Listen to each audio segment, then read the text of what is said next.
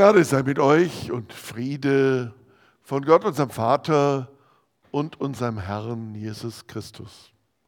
Lasst uns in der Stille um den Segen des Wortes Gottes bitten.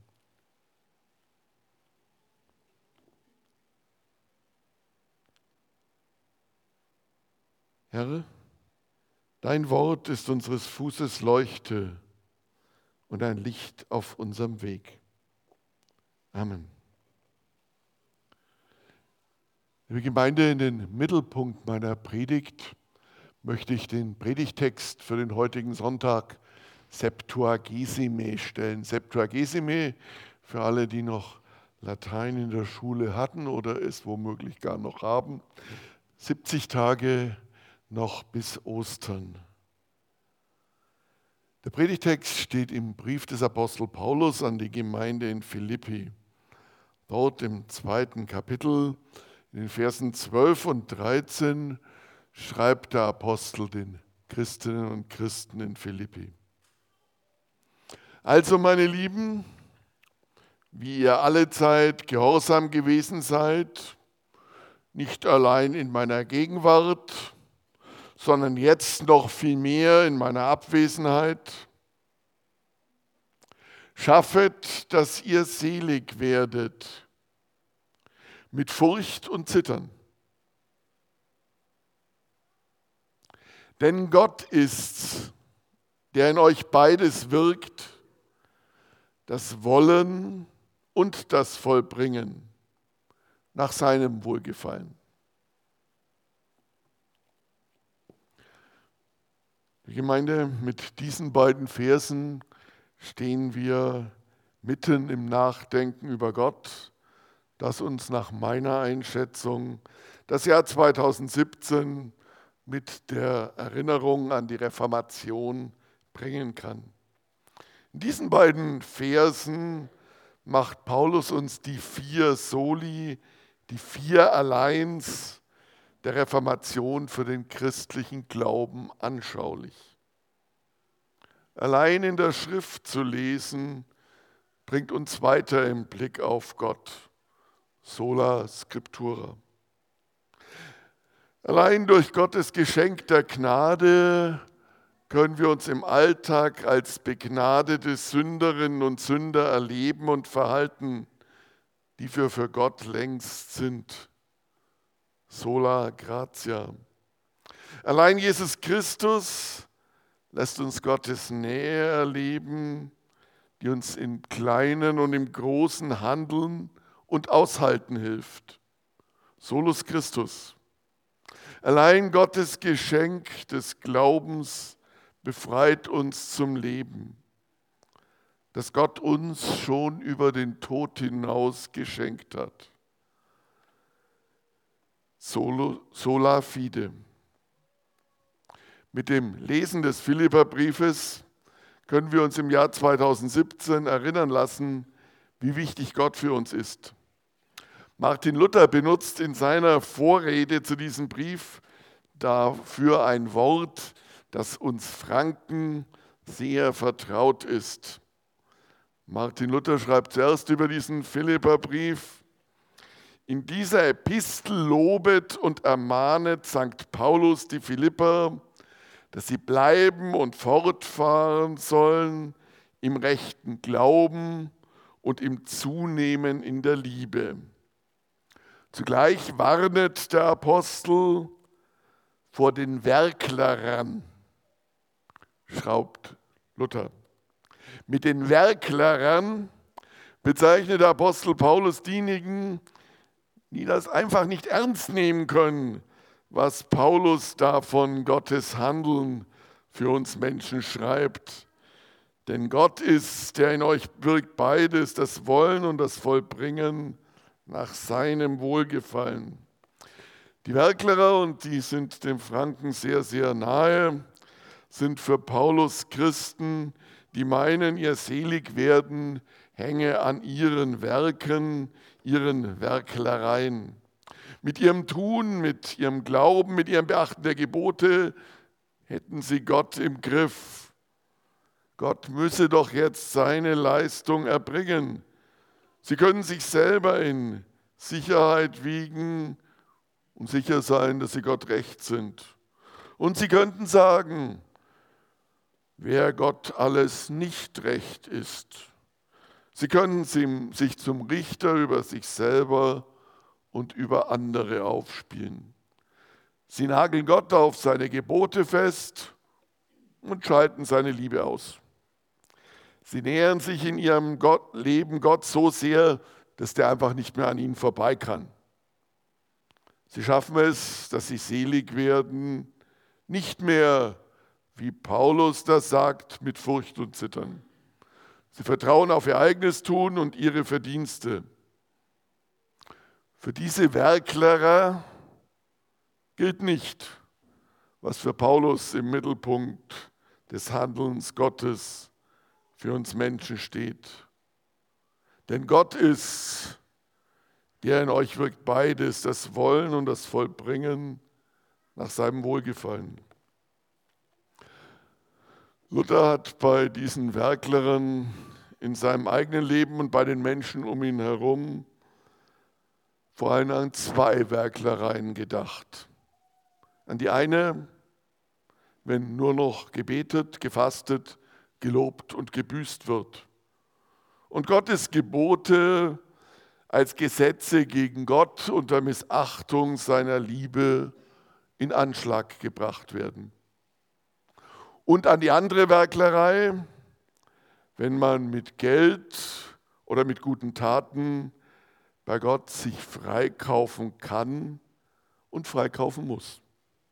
Gegen diese Werklereien hörte, Gott, hörte Martin Luther für sich selber und für andere um ihn herum befreiend neu auf die Worte aus der Bibel und da eben besonders auf die Worte des Apostel Paulus, so wie wir heute Morgen. Denn Gott ist's, der in euch wirkt beides, das Wollen und das Vollbringen nach seinem Wohlgefallen. Liebe Gemeinde, ich selber erwische mich gar nicht so selten als so einen Werklerer. Wenn ich dem lieben Gott mal wieder vorhalte, was ich jetzt doch schon alles Tolles, Gutes getan habe und wo ich mir überall Mühe gebe. Als fleißiger Werklerer halte ich dem lieben Gott dann schon mal vor, was er nun eigentlich jetzt auch mal für mich tun könnte und wie er gefälligst mal den anderen ihre Grenzen aufzeigen sollte. Noch schlimmer als guter Franke erlebe ich mich als Werklerer, wenn ich Gottes Liebe ganz außen vor lasse und mich selber allmächtig unter Druck setze, was ich alles leisten muss. Und selbstverständlich setze ich mich als guter Werklerer da auch für die anderen Menschen ein und setze die saftig unter Druck, was die alles leisten müssen und können. Mir kommt es offen gestanden manchmal so vor, als ob ich selber und andere mindestens so sehr auf der Suche nach einem gnädigen Menschen einem gnädigen Selbstanspruch gegen sich selber sind, wie auf der Suche nach einem gnädigen Gott. Da tut es mir als Werklerer, wie dem Werklerer Martin Luther damals gut, auf das Wort des Apostel Paulus gegen die Werklerer zu meiner Befreiung von falschem Druck zu hören denn Gott ist's, der in euch wirkt beides, das Wollen und das Vollbringen nach seinem Wohlgefallen. Sie spüren es, liebe Gemeinde, mit den Werklerern setzt sich Paulus, setzt sich Luther und setzen wir uns heute mit dieser so fürchterlich schlau und fromm klingenden angeblichen Lebensweisheit auseinander, die im Übrigen schon in der jüdischen und griechischen Popularphilosophie genauso wie heute lautete, Hilf dir selbst, dann hilft dir Gott. Lebens- und menschenfeindlich ist diese Weisheit. Nebenbei der Satz missbraucht auch Gott, indem er ihn zu einem Automaten degradiert, wo man oben sein Tun reinwirft und der liebe Gott gefälligst unten dann zu liefern hat. Lebensfeindlich ist diese Weisheit, weil sie schlichtweg dem Leben nicht entspricht. Ganz viele Menschen haben mit allem Einsatz für andere gearbeitet, waren für andere da, haben ganz auf sich selber aufgepasst und alles nur Mögliche getan. Sie sind gescheitert. Keiner hat ihnen geholfen. So ist das Leben.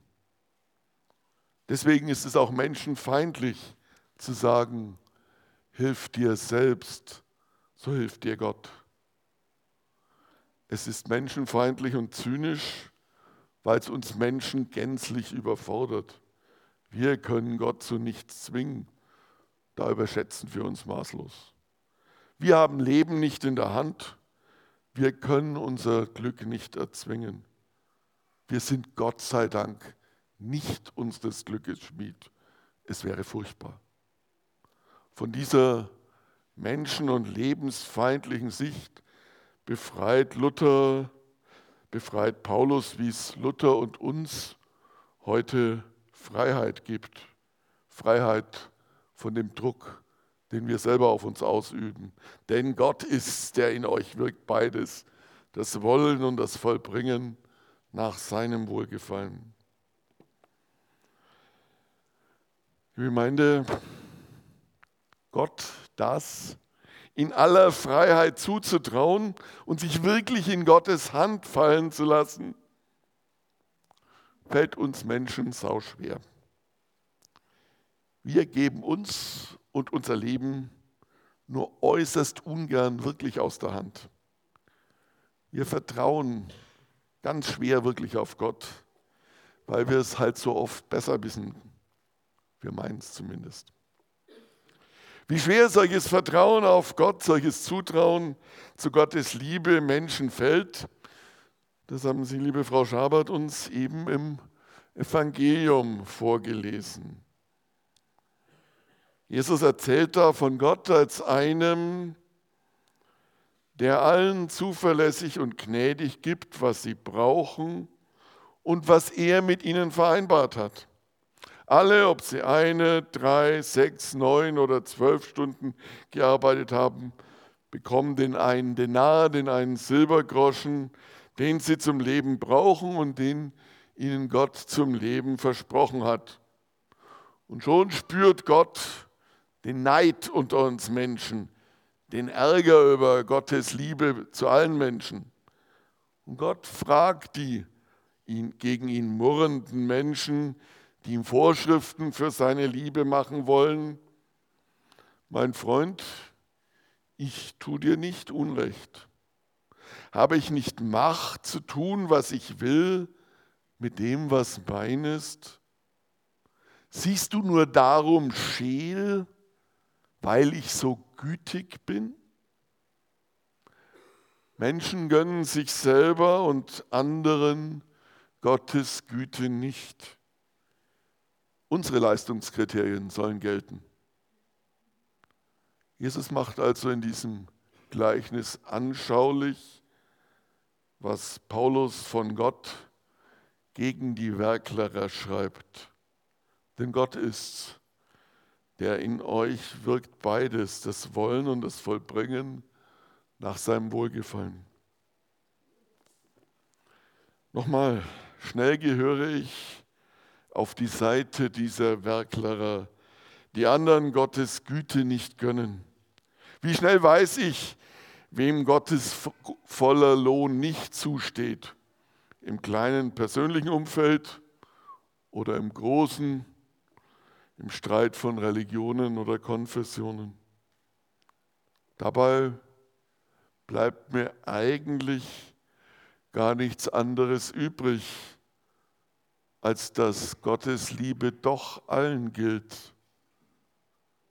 Wenn ich die Sätze des Paulus auch für mich selber und meine Werklereien ernst nehmen will, mich von Gottes Liebe befreien will, dann müsste ich das eigentlich ernst nehmen.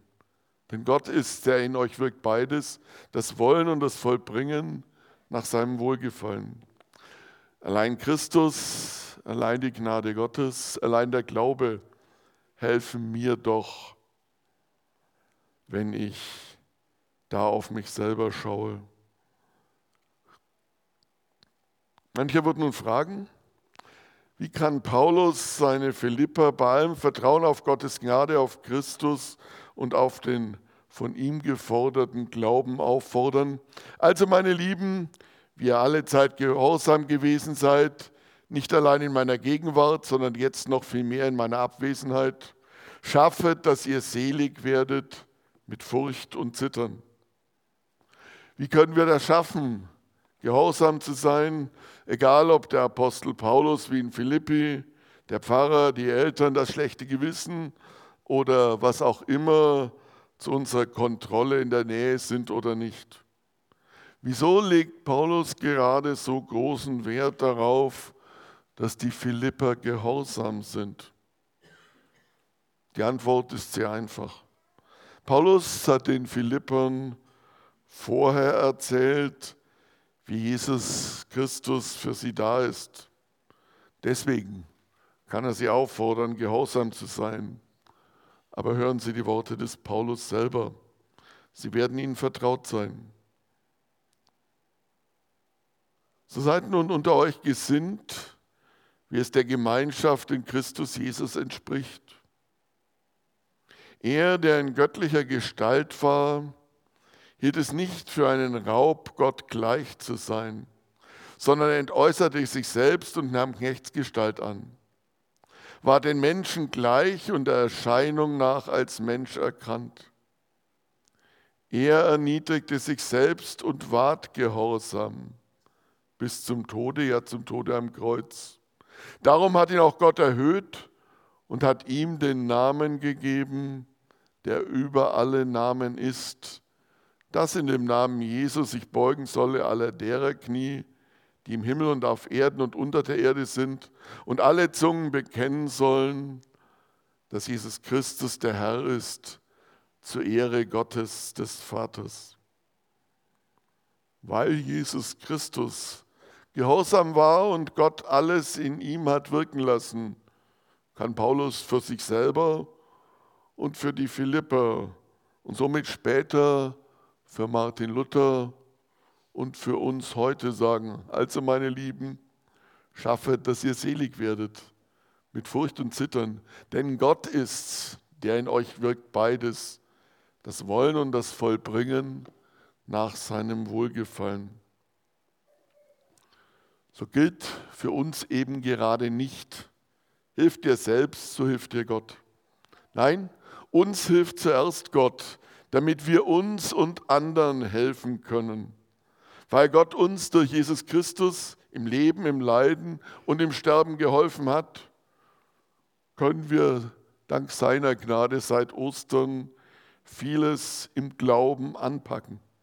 Wir können uns auf den Weg machen, wir dürfen scheitern und Erfolg haben. Wir können Schuld auf uns laden und Gottes Liebe unseren Mitmenschen weitergeben. Wir können leben und sterben. Wir dürfen Gott alles zutrauen, für uns und für die Menschen um uns herum. Wie es Paulus den Philippern schreibt, Gott ist, der in euch wirkt beides, das Wollen und das Vollbringen nach seinem Wohlgefallen. So gilt auch in diesem Jahr des Reformationsjubiläums für unser Tun und Reden für unser Glauben und Arbeiten ebenfalls, was Paulus ein Kapitel später im Blick auf sich sagt. Nicht, dass ich schon ergriffen habe oder schon vollkommen sei. Ich jage ihm aber nach, ob ich es wohl ergreifen könnte, weil ich von Christus Jesus ergriffen bin. Nicht, dass ich schon ergriffen habe oder schon vollkommen sei, Ich jage ihm aber nach, ob ich es wohl ergreifen könnte, weil ich von Christus Jesus ergriffen bin. Der Friede Gottes, der höher ist als unsere Vernunft, bewahre unsere Herzen und Sinne auf dieser Jagd in Jesus Christus. Amen.